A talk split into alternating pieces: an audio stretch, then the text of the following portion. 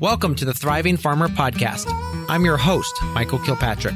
Our mission is to inspire, educate, and celebrate sustainable farming. We believe that you can build a profitable, sustainable farm that gives you true farm freedom. Join us as we talk to farmers, innovators, educators, and entrepreneurs to glean their top takeaways in business and life. Hey, thriving farmers, Michael Kilpatrick here. Today, joining me are Helena and Mika, who are the founders of Hälsa Foods and the creator of the first 100% clean plant based platform. Um, the first product on the market is the Hälsa Organic Oatgurt, with more to be launched in the future. Um, Hälsa has started a program to help struggling dairy farmers to have a future in plant based food by teaching them how to grow organic oats in the Scandinavian way with zero water footprint. Welcome to the podcast. Thank you very much. Thank you, Michael. So, give us a little bit of overview of your business. Well, we've been on the market now for about a year and a half, a little under two years. Um, our first product line that we brought out is, and it wasn't, is the drinkable um, oat. And uh-huh. also we have spoonable oat on the market. So these are just your regular yogurt yogurts, um, except that they obviously completely vegan, 100% um, clean, made out of whole grain oats. We do not fiddle with the oats at all and we have a um, IP portfolio that Helena and myself have created over the five years on R&D that we ended up spending. Um, and the the yogurts are the first ones. There will be many, many more product lines coming mm-hmm. out in the next 12 months.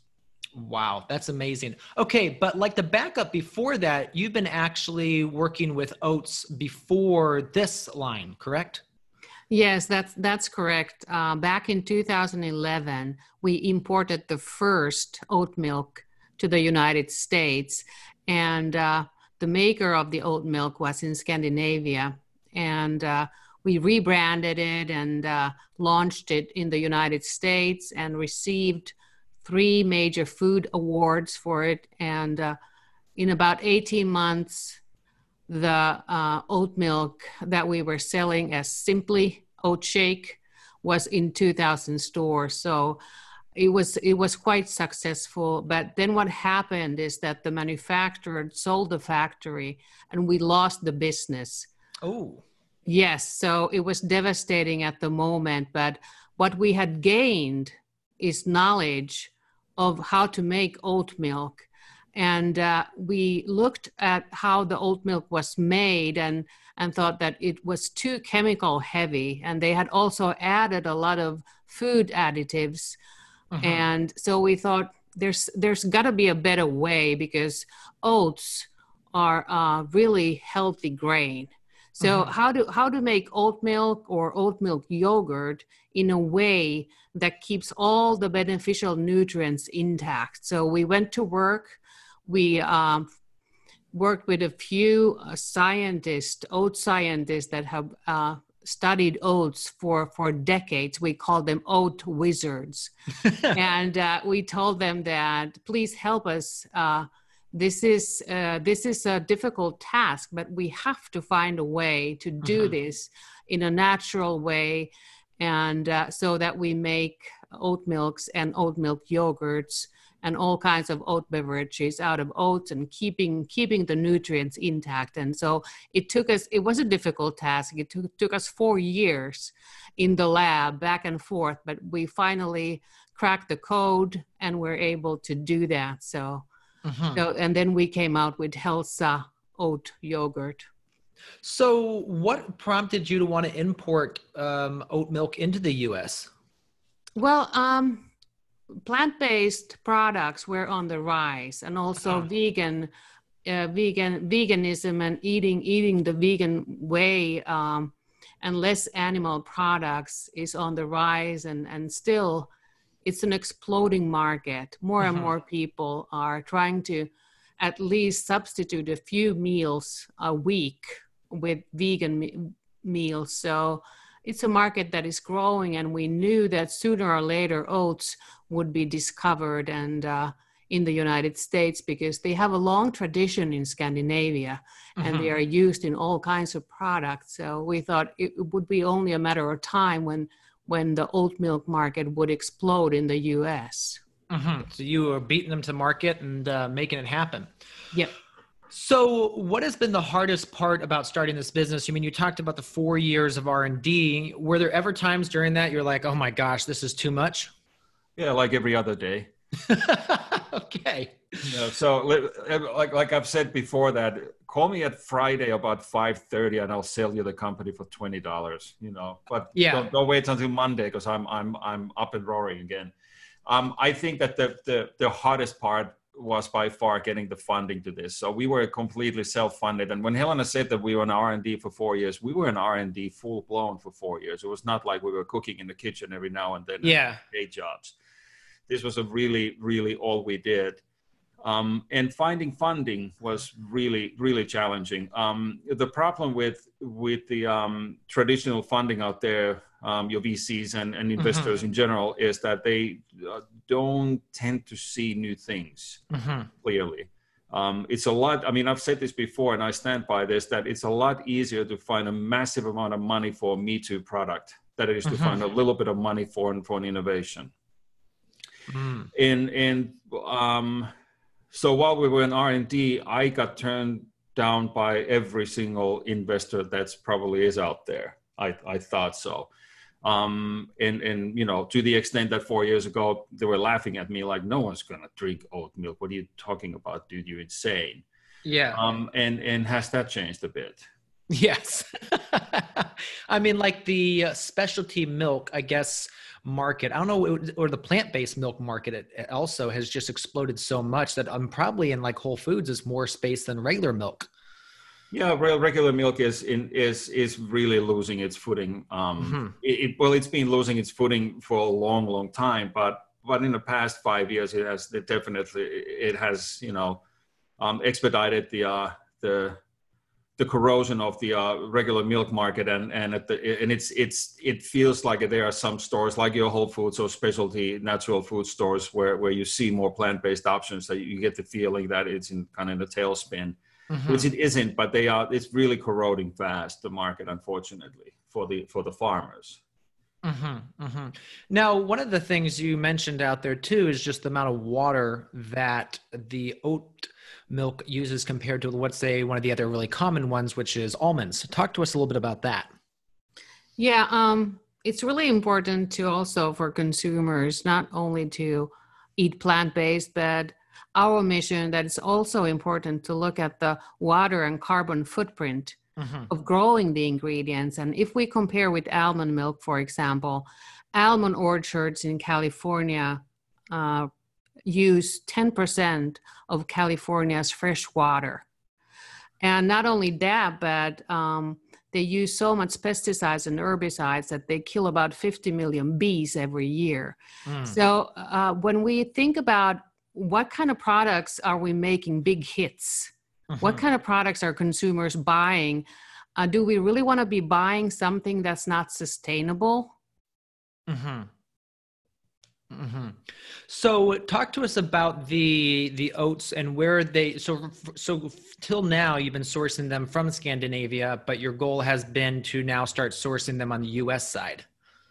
Yeah, we um we are part of a co-op in Scandinavia, and we bring our oats in from there right now. And the reason for that being that after um, like I, you know, like Helena mentioned, that we were in an oat milk business already 10 years ago. So, so our knowledge of oats and the quality and what type of oats work for us is is is pretty vast. Mm-hmm. And we could not find organic oats at the quality that had the flavor profile, had the protein, had the the fiber profile that that we require for our product in U.S. nor in Canada. Mm-hmm. And and hence we were kind of forced to bring in our oats at the beginning, and and but it was very very much in the cornerstone of the uh, of the of the three legs of the company, if you wish. You know, we. We, we, we see ourselves as a very much of an IP IP company, uh, mm-hmm. very very strong IP. Uh, we have a couple patents on the product on the on the yogurt itself. We have one patent on the uh, on the oats and one pattern on the process. Um, then our our second piece is you know is sustainability on, of this this whole thing so we that was that was clear from the get-go that we will source eventually we'll find the farms and we will start growing our own crop here as soon as we possibly can and you know it's it's the year two and we already mm-hmm. on on our first test farm and and it's very very it looks looks beautiful um mm-hmm. what we've mm-hmm. done and, and we're going to have a hell of a harvest that's amazing. So let's talk about the, your mentors along the way, because obviously you said you talked about the oat wizards. Um, who else kind of like helped you walk through this whole journey? Um, there's been so many along the way, you know, because at different stages of life, you need different kind of advice, and uh, mm-hmm. and so uh, coaches, uh, I mean, teachers, professors uh, people that sort of guided us uh, to the right direction. There's been too many to mention, at least at least for me. Oh, it's a, it's the same here. I mean, there there are peers, obviously, people mm-hmm. you you you hang with.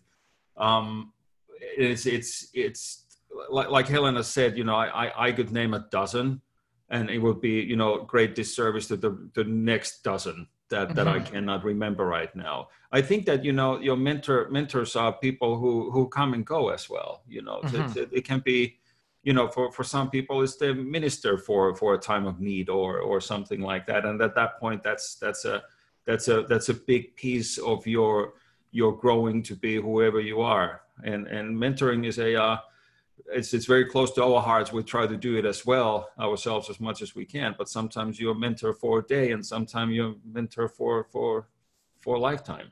Mm-hmm. We we certainly have many. So would you say that there are some along the way that I mean you talked about the investors laughing at you, but some of your mentors that you kind of had to distance yourself from because they didn't see that you could go where you wanted to go with this? a loaded one. Uh, um, let me put it this way: um, it's it's probably easier to. It's like in every stage in your life that, and and every every every stage of a business that you have also people who come and and go. You know, mm-hmm. not not everybody's going to stick. Um, but have we had like massive fights and no, nothing like that. But I mean, it's the usual day to day grind.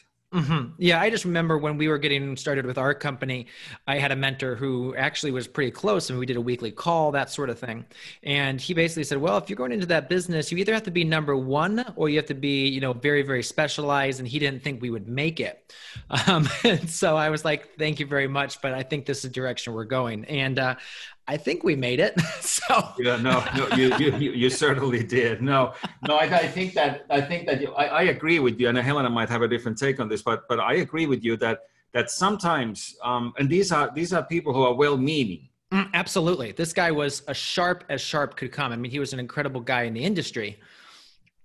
And it's difficult, and, and you know this from your from your own experience. Then it's it's very difficult, and that that because it, it it puts a stop on you for a little while, going like, "Hang on, I actually have to stop listening to you right now," mm-hmm. and that's a very tricky thing to do. But it also about at what point is the advice given to you when you're you are at your weakest. Let's mm-hmm. say you're pushed in the corner of you know i need to make a living i need to do this and that for family and you're under a lot of pressure then you tend to listen uh, mm. to outsiders a lot more and their opinion weighs a lot more but when you're in a good place and you feel good about that you have the right direction then you know mika and i look at look at uh, each other when we hear advice and we just go nah you know mm-hmm. we're not yeah. going to go with that that you know we have our own way and we've uh, we've immigrated to the united states 25 years ago and we came with uh, six suitcases and uh, not knowing a single soul. And uh, we have a son. We had a son and a dog, and uh, we we uh, wanted to make it in the most competitive uh, cities in the world in in Los Angeles, and and we did it. And so after after you do something like that, it's like, okay, we're we're we we were meant to go our own way. So how much do I listen to somebody else's opinion at this stage? Mm-hmm. Mm-hmm. Mm-hmm. Man, that's good. Let's talk a little bit more about the product. Oatgurt. I mean, who would have thought that something like that would have come to the market? Um, was your product the first Oatgurt on the market, or is there other people that doing that sort of thing? Yes, our product was the first Oatgurt on the market, and uh, uh, like I said before, it was just not another uh, oat milk yogurt, but mm-hmm. also the milk itself. We've uh, created a way to make to make the process of making oat milk completely chemical free. Because if you think if you think about you have a, something solid like mm-hmm. oats, mm-hmm. and you have to make them to liquid. Yeah. Well, how do you do that? And the way most oat milk makers do it, they use chemicals, they use enzymes uh, uh-huh. to sort of melt it down to sugary syrup. But at the same time, all the good things about oats also get changed uh, so that, uh, for example, oats are known for being heart healthy because they help lower cholesterol. Uh-huh. Well, if you treat uh, oats with enzymes, that function disappears. They no longer have that uh, power to to help your uh, lo- help you lower your cholesterol. So so these these chemicals and enzymes that they are using do a lot of bad things to to oats as well, and uh, that's why we wanted to make a completely natural product that is just like basically uh, eat. You get the same benefit as from eating oatmeal it's just mm-hmm. in a, uh, smooth uh, form mm-hmm. and a drinkable uh, or uh, edible oat yogurt form. All right. So, talk to us a little bit about the process. The oats come in, then you start working them through. How long from, let's say, oat to Oatgurt is it? One leg of the uh, the third leg of the uh, on, on on the IP side of, of of our business is that this has to be scalable from the manufacturing point of view. Um, when we brought the 10 years ago, 11 years ago, when we brought the first oat milk on the US market, which is the same product practically, and, and all these oat milks are out there right now, that is a mm-hmm. very capex heavy business to be at. Um, you need to build pretty extensive um, manufacturing facility. Um, there's a lot of retooling, um, a lot of vats, a lot of, a lot of, a lot of enzymes used, a lot, a lot of different processes used and and we saw that as a uh, such a hinder for this mm-hmm. whole thing. So we practically make the yogurt, the Oatgurt at at the dairy plant exactly the same way as you would make any any yogurt. You know. Wow. We, we, use we use you know time, temperature, and bacteria. We ferment them exactly like you would do with do with uh-huh. milk, and that that in, that that ensures us that we don't have to use stabilizers and and oils to make the mouth feel together. Um, but you know, so that's that's the regular process. Whatever you know, and however long it takes in any given company to make their yogurt, it's it's it's no different to us in that end. Um, but when we go from the field um, to the to the to the plant actually to to make the yogurt, you know, it's it's the same process. We we harvest and, and we go to the mill and do our little thing and then we're ready to go. So this this is really really really streamlined and that was a very extensive piece of the uh, the r&d so the r&d was not only about like what bacteria works with our mm-hmm. process and how do we make this fermented product to taste like what it is and how do we get the flavor profile um, and is it stable? Does it hold? You know is it going to get go bad in 10 days? So does it hold for 50 days like ours does? You know so so that's a, that's a mm-hmm. really big piece of it. But the other piece was really like what do we do from farm on Mm-hmm. Like like what what do we do actually from the soil on? How do we prep the soil and how do we how do we go from there? Which seed do we use? Which variety do we use? And and how do we treat the uh, treat the oats right after harvesting, which is a very crucial part, um, and and usually tends to tends to spoil mm-hmm. um, the the oats because you were mentioning that you know one of the things they do in industry oats is they use roundup to dry them down quick. And yeah. because you're certified organic you obviously are well and just because it's not a good thing to do. Yeah well plus yeah plus we would we would never do it to beginning with period. Yeah so yeah i mean it's a it's a it's a really wicked thing that that that is done which is that you know monsanto now Bayer but monsanto in the eternal wisdom um, figured out that hang on, there is no genetically modified, there's no GMO version of, of oats. It doesn't exist.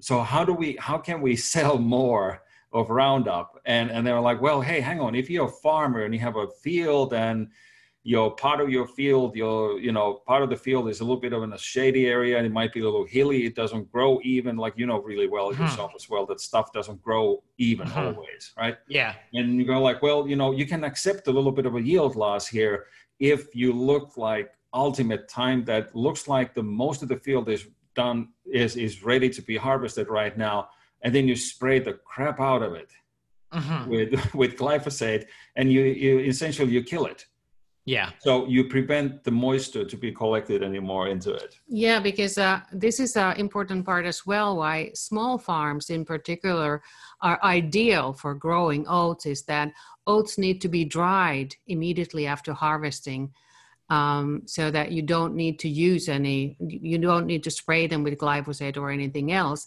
And when you have these huge industrial farms in Canada and the United States, uh, simply to get the oats harvested and to transport them to a drying silo may take days. Mm-hmm. But in a small farm where you're close to the drying uh, right away, so so it just takes you a few hours to dry them immediately. And that's how you get premium quality oats.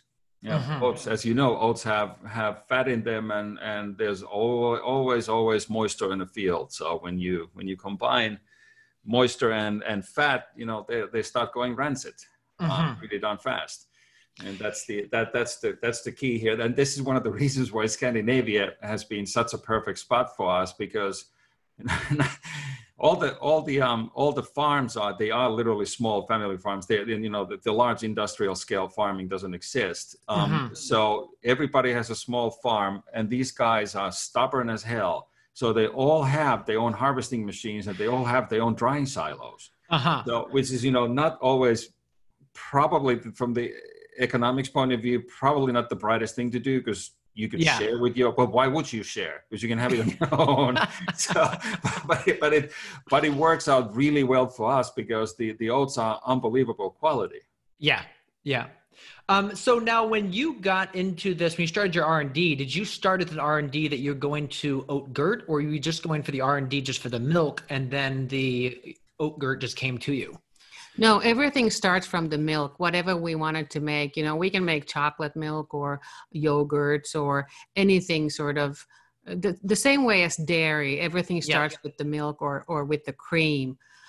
Uh, so so that was uh, that was sort of the basic platform. We knew that after we crack the code, we can make just about anything uh, with the same platform. Mm-hmm. So like an oat uh, ice cream might be coming. Absolutely. I mean, that's oh, that's a gosh. possibility, and uh, and all kinds of creams uh, and uh, spreads. Spreads, yeah, oh, yeah, yeah, Anything, anything that you can think of that you make of milk can yeah. also be made from oat milk. Yeah, the oat, the, the ice cream we have.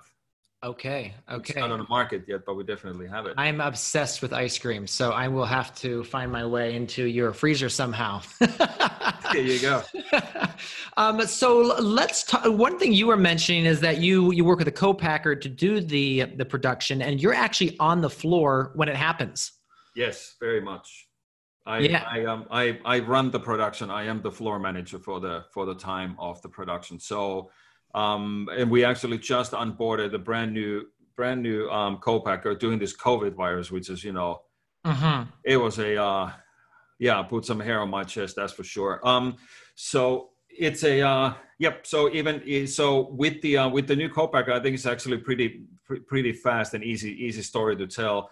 Um, I also built the uh, the SOP, the standard operating procedures for that, meaning that how do you handle everything from the loading dock you know mm-hmm. proceeding to the to this to the end where you actually um, load, load up the truck and it goes out. So everything between there is designed by us, but the actual production, yeah, mixing the ingredients, um, you know, uh, supervising it, making sure that it's cupped proper, making sure that it's it's it's uh, it's blended proper, that we have the right amount of juice, fruit, berries, whatever we're using. Yeah, I, I run the production.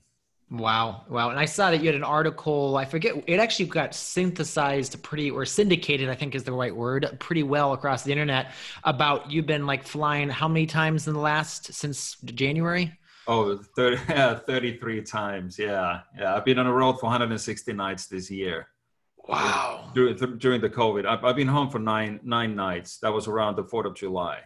Wow. That is self, amazing. Self, self guaranteed guaranteed on the on the other side of the house i mean helena and i you know we, we yeah. see each other but you know we don't yeah you know 30 feet apart wow that's amazing with that I'd like to stop here and take a quick break in a minute we'll be back with helena and mika from the oat gurt manufacturing If you've been enjoying this episode so far, you're going to want to head over to growingfarmers.com backslash free resources and download our free resource bundle to help you shave hours off your week and become a thriving farmer. It includes resources such as our 10 winter growing secrets we wish we knew when we started, which is a ebook which talks about the tips and techniques to get better growth in your winter production.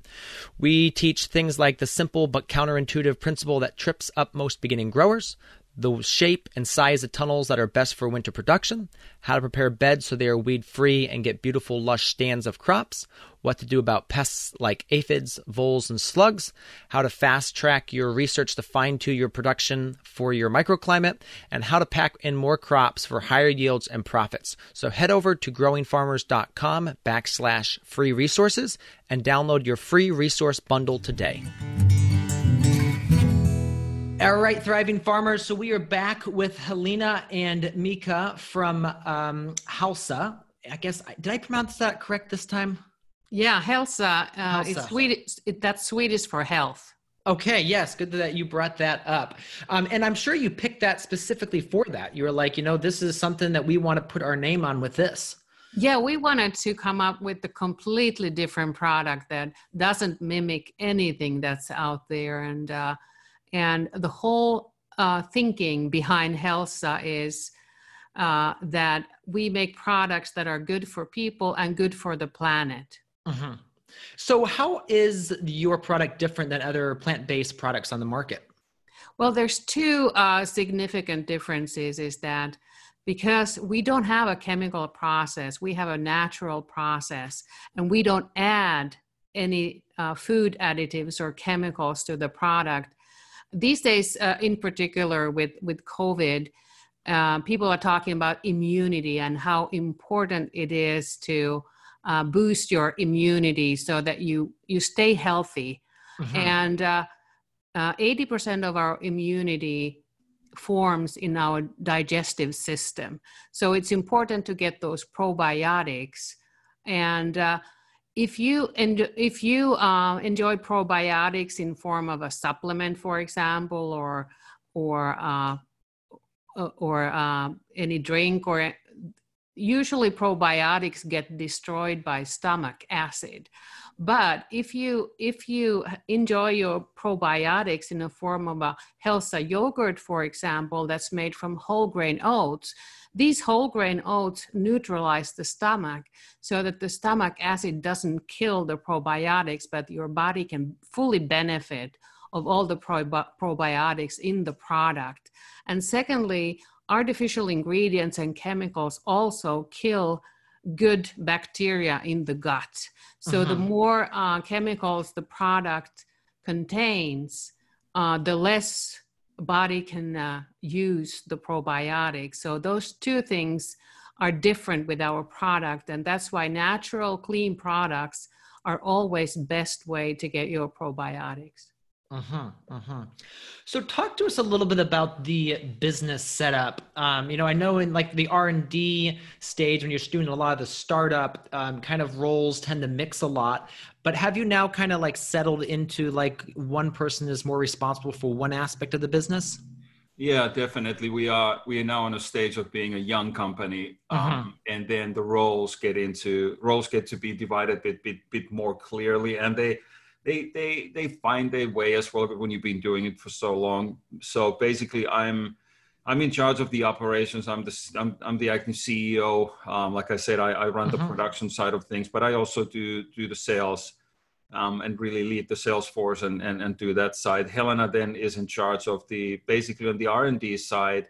of of well the whole product is helena's idea um, uh-huh. and it's helena's helena's product helena also is in charge of the uh, on on on what flavors and how and the texture and how they actually do come out and then uh-huh. obviously um, really big piece of helena's doings is that Hälsa is uh, is helena's helena's child in the sense that everything that you see um, being the packaging of the website, um, every every scrap that's being written um, is is all Helena. Helena designs everything, mm. branding, the whole marketing plan, everything is it's it's all Helena.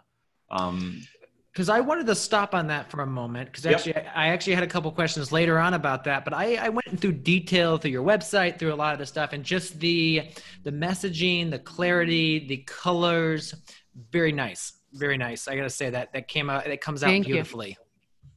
Yeah, even the ad. So you guys have like a, a, music video ad that was done incredibly well. Yeah, that's. Uh, we have a background in global branding. Mm-hmm. Um, we start from ad agencies background, both of us, and then uh, we had a production company in LA for ten years. And during that, uh, Mika did all the photography and cinematography and he still does uh, most of the stuff. Of course, these days, a lot of other people and teams do our mm-hmm. social media, but but that particular music video that was actually filmed at the home of Hälsa, which is the Scandinavian archipelago, that was done by, done uh, all by Mika. Wow, incredible. Yeah, that's the actually it's the it's the island where we met in 1992 and uh, when we were both both like 12 years old. But that's uh, incredible.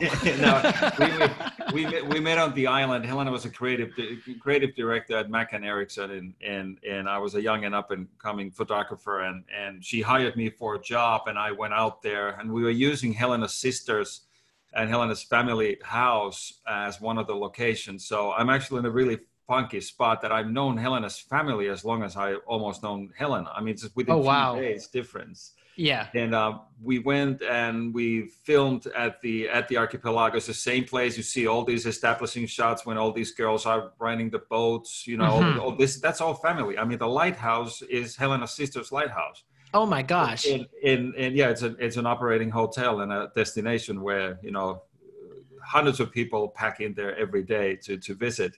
And um, um, and you know so we spent we spent quite a few days at the archipelagos in finland and uh, fell in love. I, I, messed up the job by the way. I mean she lost a client but uh, but i gained a wife. So it went really well.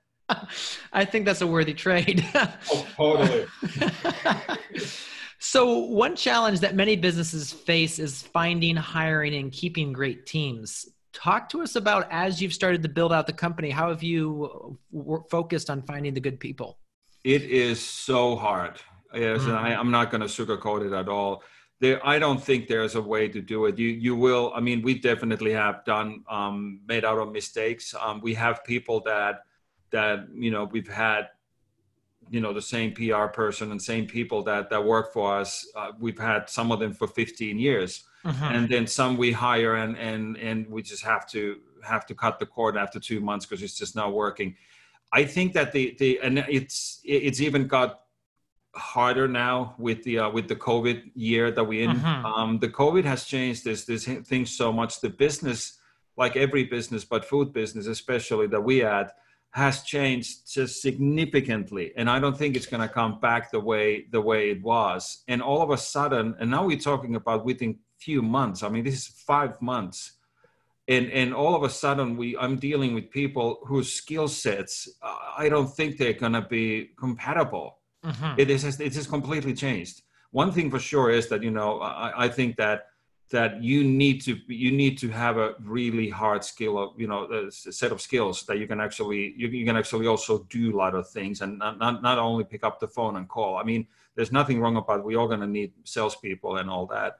But at the same time I think that it's it, it got even harder to to hire the, the proper people. So so I don't I, I think that uh, at least maybe this is my self-preservation mode that I'm on sometimes, but I'm I'm, I'm trying to also I think that we, we kind of need to give a little mercy to ourselves as well, in the sense that you will hire people that are not suitable, and there's nothing wrong with that. Mm. But it feels mm-hmm. terrible. Mm-hmm. And then, but when you find somebody that you, you you'll figure out in a few months, because you don't know until you start working them truly are they are they suitable or not. And mm-hmm. within a few months, you'll find that out, and then you know they, they call and don't, don't let yeah. them go. But I do I don't have a I don't have an advice because we've hired people with massively perfect CV and, and, and unbelievable, you know, interviews and, and, and talking with the, their previous bosses and, and peers and customers and, you know, just absolutely glowing recommendations. and It's just, and at the end, it just doesn't work out. Mm-hmm. So, you know, I don't have a I don't have a golden rule how to do it other than just go by your gut because it's the funny thing. I think at the end you go like, dang it, I kind of knew it already. Then I just mm-hmm you know did i got lazy was i too busy was i too tired was i was just hoping you know hope's not a plan as we all know yeah you know, so so i think you just need to be super honest about it and then just understand to cut the cord super fast if that's the case and then kind of you know be merciful to yourself the problem is that when you're a small company, it's not a big organization. Is that when you lose somebody, you, you know, it, you have to take it over for a little while before you find a replacement. It's, it can mm-hmm. be very disruptive. Mm-hmm. Yeah. Yeah, and the and the problem with us with a small uh, startup like ours is that uh, a lot of people are used to work in big bigger organizations and people under under them and over them and uh, mm-hmm with a with a company like ours, you need to be a self starter, and uh, those um, those who who can do that are few and far between. Well, they usually have their own companies. Yeah. yes, absolutely. Yeah, and they and they're usually very independent and they see things differently. Yes. Yes. Yes. Yeah. So finding yeah. that that balance of I'm a self starter and I can go crush it, but also willing to work for someone else is very difficult. Yep. Yeah, yeah. Pretty much but, describes us right there. but I think what you said right there is very important. Is you just have to give yourself permission to know that you're not going to hire the right person all the time. And also, uh, these days uh, there there are companies that outsource a lot of the function that you need to do that you traditionally had to hire people for. You have a sales function you have four uh, small sales teams that do all the sales for you and and uh, not only of course accounting and stuff like this you can outsource but but um, so the question becomes how many employees do you actually need as opposed to uh, mm-hmm outsourcing something. Yeah, that that, that has definitely changed in the past mm-hmm. year or two, and I think it's going to change even more. Yeah, in our company, we outsource an incredible amount. I mean, like our our actual on payroll for our company is actually just myself and my wife. Yeah, Every, and everyone else is a private contractor, and they're all you know that's how they were hired. Um, but it's allowed us to do a lot more and just be incredibly agile. Yeah, yeah, that's that's correct. You know, keep your keep, keep your overhead low. It, it's unfortunate how many times a a well, especially startups, um, they they fold in a year or two because mm-hmm. they just run out of money. They had a too big of an, you know, it's, it's kind of the year two, two and a half. A lot of times in a lot of companies, is the time when they actually do know who they are and what they do. They might have already pivot mm-hmm. from the product they started first with and and but they then they just run out of money because they have this massive overhead way too many people way too fancy offices way too way too much money spent so mm-hmm. so like you just you know, like you just said you know be nimble and and and be lean you know mm-hmm. but sometimes it's also the investors who require that because they are used to see that what you do with your money you make your company grow Mm-hmm. Um, and uh, that's the traditional way to grow that you get more people, more employees do different tasks. But these days, um, I think there's a way to grow without growing, uh, without taking a lot of new employees. Mm-hmm. Mm-hmm. Let's talk a little bit about your marketing because you talk about growing and marketing is part of growing. Where do you focus on selling? We have been and still are very much focused on the East Coast, uh, from mm-hmm. Boston to Philly. Basically, is the is is the slip of land that we had. Um, obviously, COVID put a hell of a wrench to our plans and, and everything that we did. We, we it's been it's been very challenging for mm-hmm. us, and we're not the only one on that. I'm not, you know, there's there's no violence needed here. I, I know it's it's the mm-hmm. same thing for for a lot of a lot of young companies. Um, we were going into West Coast, um, planning to launch there in April. Obviously, COVID put that in hold. Um, we do have a plan there as well now that I think we we might execute this fall, if not early early next year. But it's very much of East Coast. We do we do very well in Manhattan, uh, mm-hmm. in the city, and then you know there's a uh, several several hundred smaller smaller stores uh, around it. Um, we unfortunately we had a very thriving business. We were in all the airports in New York, um, mm. which nobody is at any of the airports. Yes. so, yes. so that also kind of went away overnight for our wow. drinkable yogurt. Um, yeah, there were a lot of lot of resettings. We're in a very very um, fortunate position because um, we did follow one of the golden rules that we've been pounding to our own heads all our whole life. Go for funding round. Go for money when you don't need it Mm-hmm. And it doesn't mean that go and just raise money for the for the hell of it. It's just it takes forever, even when you're on a market and you have great backers and, and everybody in. It it still takes forever to actually close a funding round.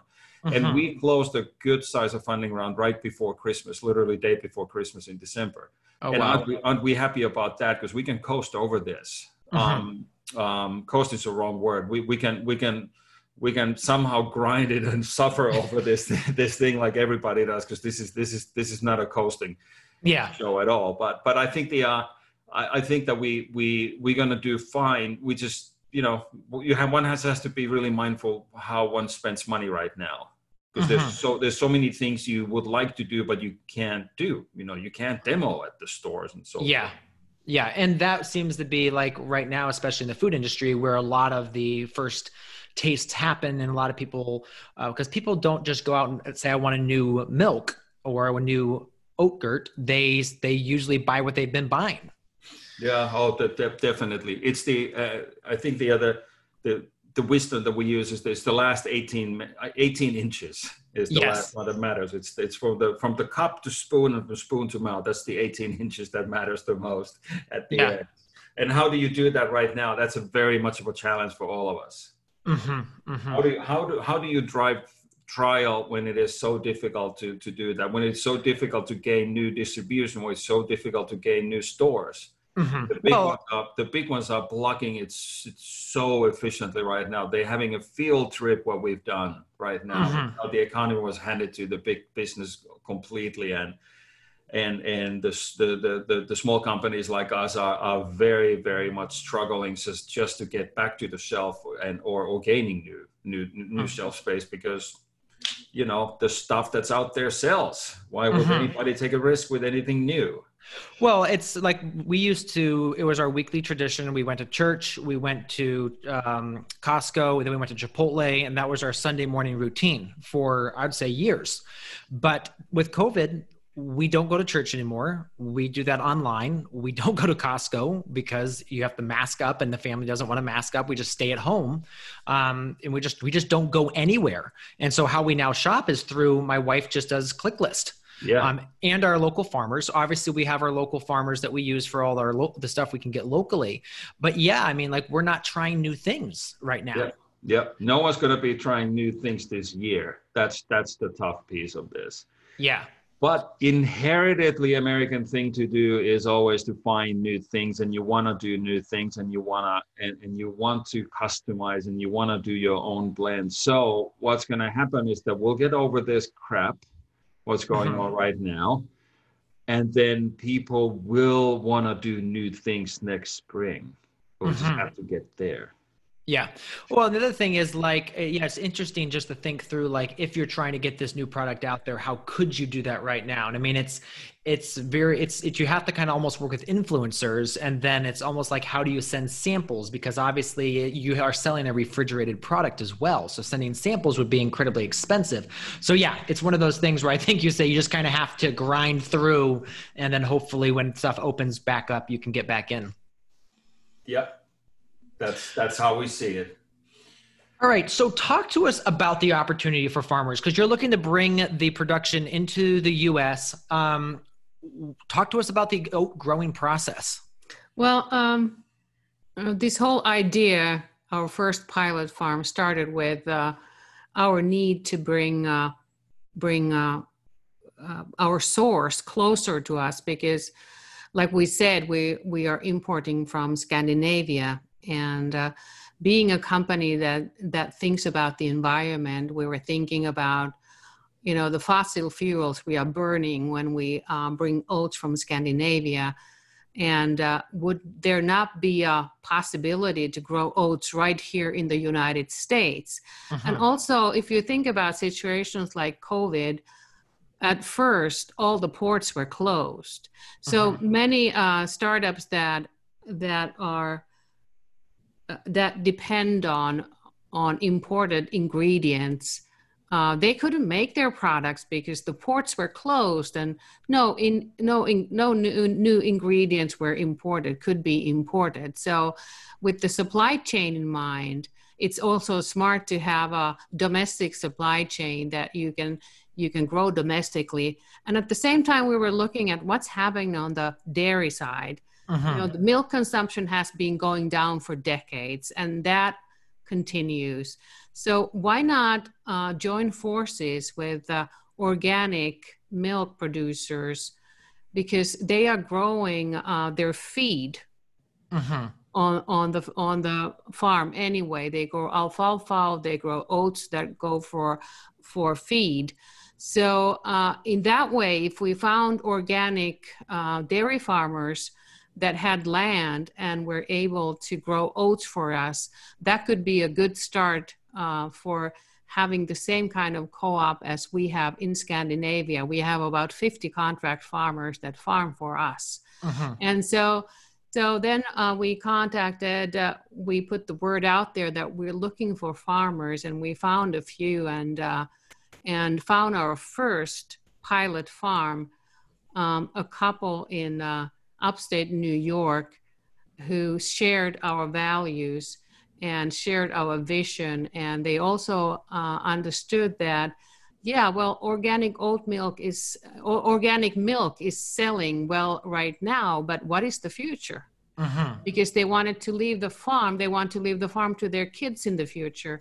So they were they were thinking ahead, and then they said, "Hmm, yeah, this is something that we could uh, try. And so, so we put our forces together and started the first oat, Hälsa organic oat farm in upstate New York. Uh-huh. So, how are the Scandinavian style organic oat varieties different than US varieties? They have more beta glucan, which is the heart healthy component of oats. They contain more of the beta glucan, and they also contain more protein. And okay. the taste profile is also different. And uh, like I said, they, they are grown in small farms that are where the oats can be dried immediately, which results in very premium quality oats. So you can taste the difference, but there's also difference in nutrition, and uh-huh. that's something that we couldn't find in the United States. But but then now we are testing two different varieties on our pilot farm, and uh, and are doing it with the help of. Uh, scientists and, the, and organic oat farmers in Scandinavia who are sort of overseeing the uh, the project and also giving us pointers of what to do at different stages. Uh-huh. Yeah, let me let me let me piggyback on that a little bit. The um, the whole the whole farm project is that we are we're building a five to seven year plan. Um, this is part of our IP. This is part of who what we do, and this is part of how we we will work together then in the future with the uh, with the coming and more and more farmers who will start growing oats for us. Mm-hmm. So there's a there's a in a sense there's a Hälsa book, Hälsa Hälsa guide, how to grow oats for Hälsa, what to do at any given stage.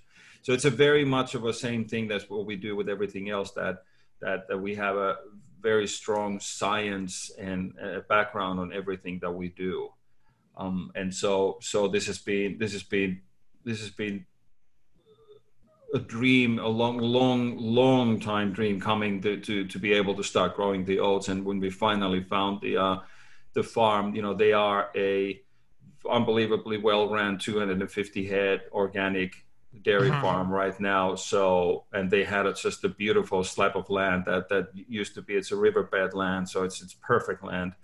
Um, the soil studies were done and, and we didn't have to, didn't have to tweak much to get the soil going. And, and it's it's it's been a dream but it took a long time we, we did interview quite a few farmers and we did visit quite a few farms before we find the right one um, mm. you, you you need to pick pick your your your partners as well that you know like helena said that you, you need to share the same vision which is the uh the soil health um, mm-hmm. we, we want to make the soil better we want to make the whole whole planet better on the on the scale that we can do it um, so it, it, can, it, cannot it cannot only be business driven decision. However, it has to be also sustainable from business wise. But it cannot only be that you know let's just grow something and slap it in a can and then sell it.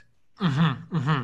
So you mentioned the soil. Are there any specific soil characteristics that oats want, or they're just more of a, a generally well balanced soil?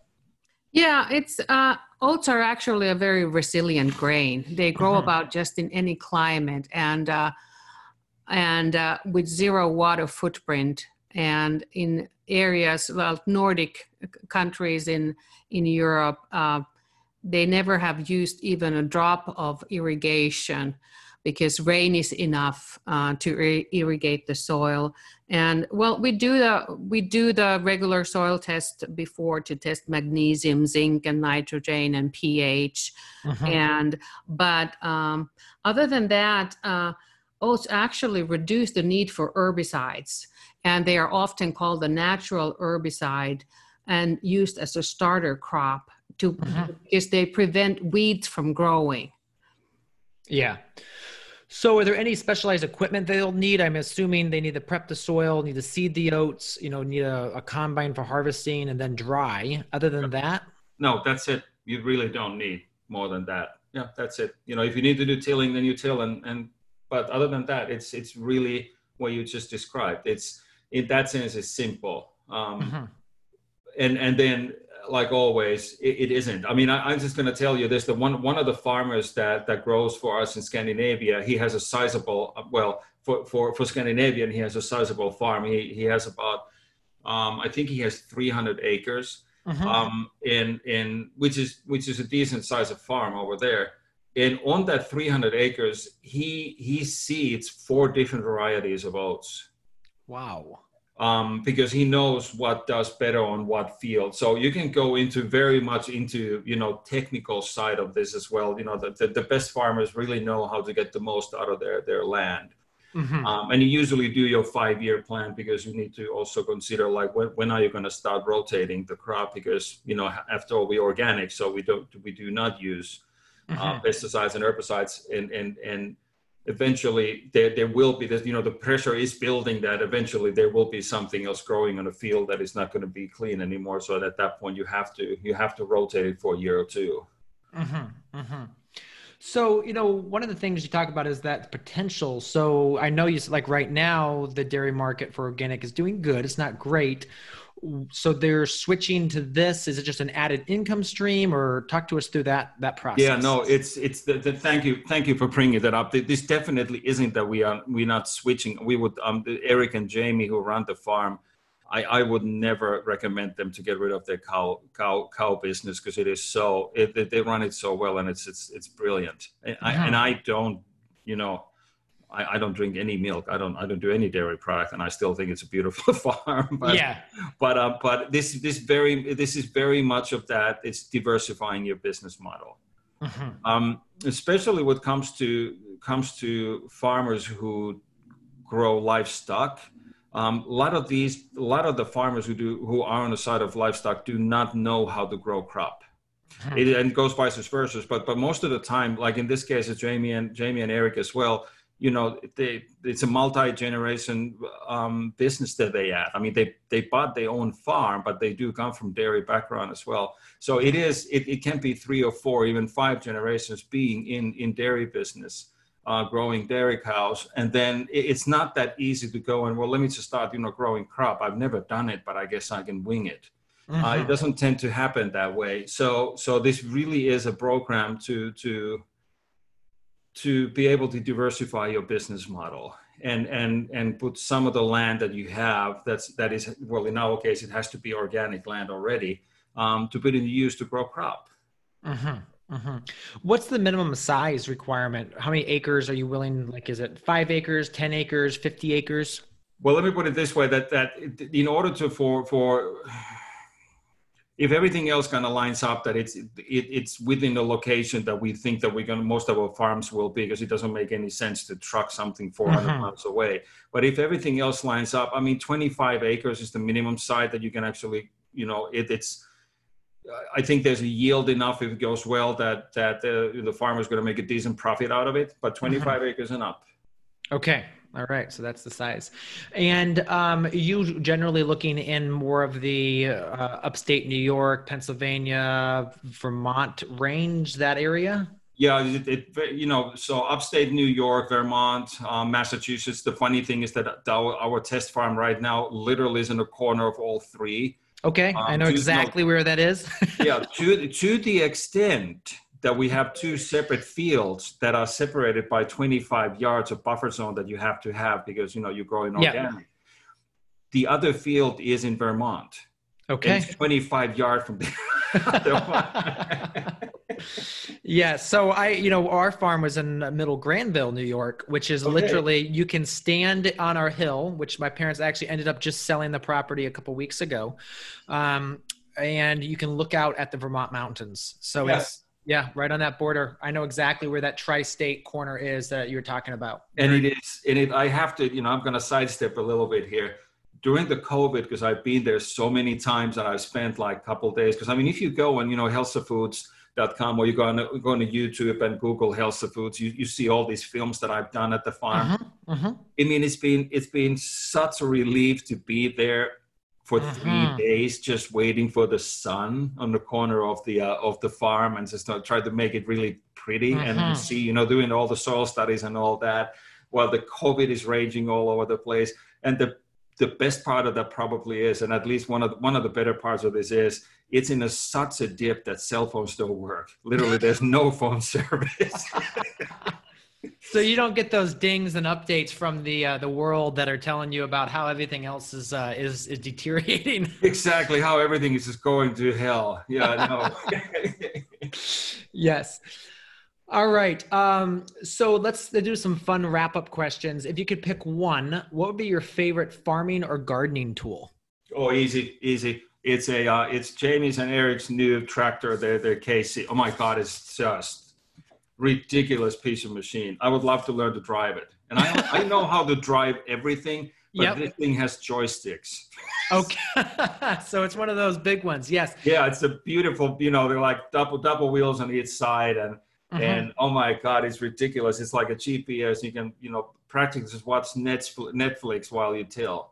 Yeah. You know, it does everything for you the same way. I mean, it's like, it's such a geek show. I love it at any day. That would yeah. Be- very cool. So, you know, quick side story here. Um, last fall, when they're doing a harvest around here, my daughter, she seemed to mention, you know, seeing the tractors. And so I took that as, well, we need to go ride in a combine when they're harvesting because that's what I wanted to do. So we, you know, get out there and, you know, I thought we'd be out there 15 minutes. No, two and a half hours later she was still you know wanting to stay there for longer because she just enjoyed riding around in that tractor. Well there's a combine but just just absolutely loved every minute of it. Yeah but those are super cool though. Good oh it's yes it's incredible. You get to see you know the yield the moisture level the level yeah. of sophistication right now is incredible and it's, it's amazing.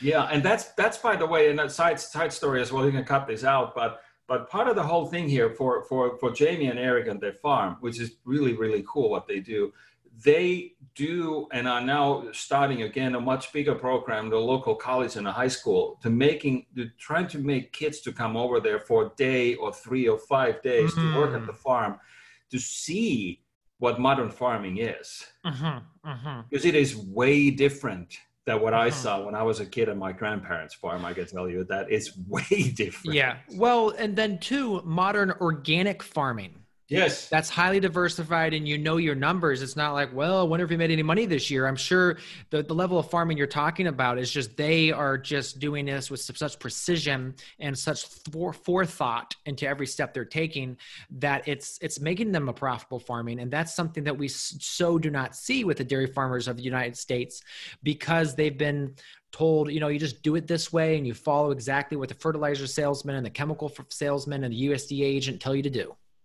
yeah which is which to me is just yeah and i, I don't okay so we, we on tape so i'm not going to get into deeper to that but i mean I, I always find it i always always have found it weird when your year yearly planning is done by your fertilizer and pesticide sales guys mm-hmm. with you in a room mm-hmm. Mm-hmm. mm-hmm. yeah it's not cool all right so helena do you have a favorite tool no. I know we just we completely geeked out on farm on on track. no, Mika, uh, you have the you have the also the 40s Volvo tractor. Yeah, but that's T34. But that's like the, well, yeah, they, they did that up to 1952. Okay. The first Volvo, the, the red Volvo. That's by the way, if you look at my, our website and all that, that that cartoon yeah. is illustrating, you know, yeah. tractor. That that's the tractor that my grandpa had when I was a kid. And I one of these days I'll buy it and I'll just restore it and bring it over here to sit in the corner because it's a super cool old tractor. I mean, oh. horrible, horrible machine to drive. Yes. I mean, all muscle, but you know, all, all because you could not break or, or or do anything without using a massive amount of muscle in it. But yeah. I mean, the thing would not break. Yeah, no power steering. Yeah, the, the first two the first two tractors we bought were Super C tractors, and they're the old International. Yeah, yeah. Yeah, I mean, yeah. all forearm. I mean, my forearms were massive at the end of the summer. Just yeah, I know, I know. And the you know, so the Volvo T34 is a, is a straight ripoff of International. It's a complete copy of it. Okay. Yeah, there okay. you go. Very cool. so they they just rounded out the nose. They didn't make that you know square nose that International has. So. Yes. Yeah. Yeah. Um, do you believe that now is the best time to be starting a farm? Oh, that's a tough question. Uh, I mean, because uh, starting a farm is like starting a business, new business. You yeah, gotta yeah. you gotta just have so much passion and so much resilience that that uh, what whatever because everything changes all the time. That's that's something that our farmers keep telling us that just when you think that now this is this is good and this is what what we'll be selling for the next five years, all of a sudden consumers change the mm-hmm. the market changes the trends change and you have to be growing something different. Yeah. I think it's a, i think it's a great time to start a hobby farm when you not you know your income is not based on that you know? Yeah. Yeah. But, I mean I, I don't know. I mean it's just like that's a that's a really tough one to say. I think it's a great time to diversify you mm-hmm. know? Mm-hmm. Mm-hmm. so where can people find out more about you and your work? Our website is halsafoods.com all right. And spell that just so people that are listening. H A L S A F O O D S, halsafoods.com. Yeah, and there is so much cool stuff on there. You guys have done a fabulous job again with that website. So it's just a really good learning experience to learn all about the systems and then again the beautiful films that you have shot there too as well. Where um, I spent some time this morning looking at those. So thank you. Yeah, thank you so much for coming on. I know you guys are both very busy um, and surprised we were able to get both of you on at the same time. But again, thank you so much. Really appreciate it. And uh, hopefully we can attract some more farmers to help you grow more oats. That'd be wonderful. Thank you very much. Thanks for your time and thanks for everything you do. All right. Thanks, Michael. Hey, Thriving Farmers. Next week on the podcast, we have a super special guest, T- Colin Thompson, who farms at Willersford Farm outside of uh, DC. It will be joining us for a incredible interview of all things um, CSA. He talks about scaling up to 20 acres of vegetables. He talks about managing a crew. Um, Colin's just an incredibly smart mind. He's been um, around the industry. So he's worked with some really amazing leaders in the space, which has given him a really good grasp on what sustainable farming is and what thriving as a farmer is. Um, so can't wait for you to join me next week as we interview Colin Thompson from Willersford Farm. There you have it, another episode in the books. So I'd love if you would hop on over to iTunes and leave us a rating and a review. Those mean everything to us. We love to hear what you're thinking. If you have a podcast guest that you can recommend, please pop on over to the Thriving Farmer podcast website and leave us a review. That's thrivingfarmerpodcast.com.